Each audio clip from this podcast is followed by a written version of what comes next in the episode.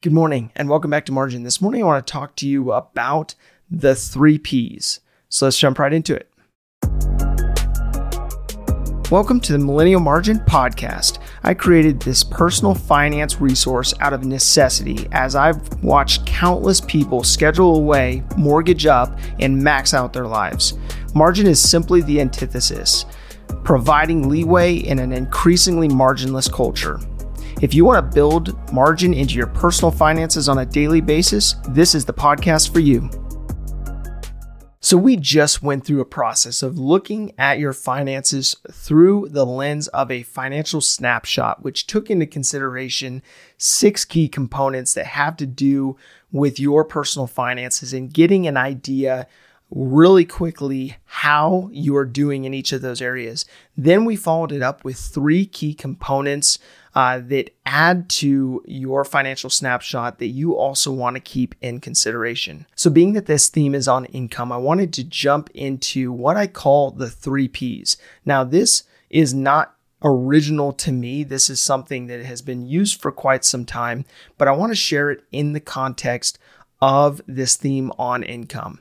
So the three P's come down to proficiency, passion, and provision. So, what this looks at is what you are actually wired to do, what you are actually born to do, what you would do whether you were paid to do it or not. It also looks at the component of what you're good at, what you have a unique skill set in, what you have an ability to become world class in. And then the last component comes down to what you have an ability to make an income from, to provide for you and your family, you and your spouse, so on and so forth. So the provision aspect. So I want to jump into these three components because oftentimes when you go through talking about income, people ask a lot of questions around why, why they do what they do. And I think those are healthy questions to have but you need to look at if if you are in the place where you are not being paid what market rate is is it something related to the company you work for? Is it something related to your own skill set and maybe being applied in an area that is is not the best use of your time? Or is it some other aspect? But I think it's important when you're looking at income and you're looking at side hustles, you're looking at aspects that you're trying to stack to have a provision and, uh, that you're actually thinking about am I actually doing what I was placed on this earth to do? And so, looking at the first component, the first component comes down to what you would be doing whether someone paid you to do it or not. That would be something you're passionate about, something that is life giving to you, something that you would get up and do every day without wearing out because it is something you are, are just energized by.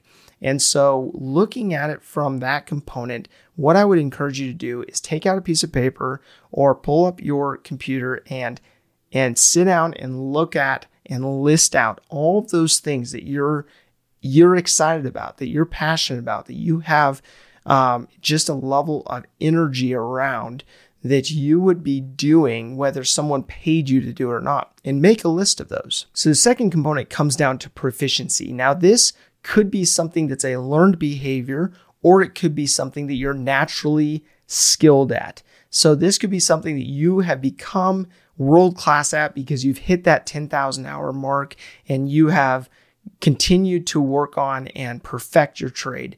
This could be something that comes supernaturally to you and that you are just naturally very gifted at. Uh, or it could be something that's um, that you just find interesting. So you just keep diving into and you continue to learn about, and it just becomes something that you become skilled at.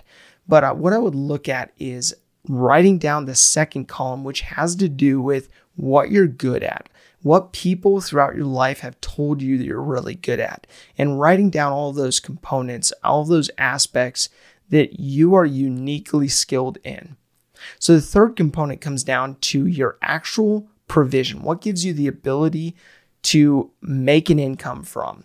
And and the funny thing with this aspect is that you want to do the first two aspects first because you want to see which areas within the first two columns align that then you can uh, look at the third column when it comes to provision and see what aspects that you could actually hit all three columns on. And so, something that you're passionate for, something that you have proficiency on, and actually something that you can make an income on, a, you know, a provision on for you, your spouse, and your family. And so, figuring out where those align, where those cross over, and and if you can actually make an income doing that will be key. So figure out what areas you have a ability to to cross over all three of those categories on and actually look at how you can align that to align your career according to something that you would have an ability to become world class in, something that you have an ability to lean into and excel at. And so I'd encourage you to do that because so many people, it's something like 70 to 80% of people just hate their jobs. And it's so important when you're looking at an income, and a theme on income, that you're so intentional about looking at where you are today and where you want to go based on your vision and figuring out if the steps that you're taking right now, if they are leading you towards your vision or away from your vision.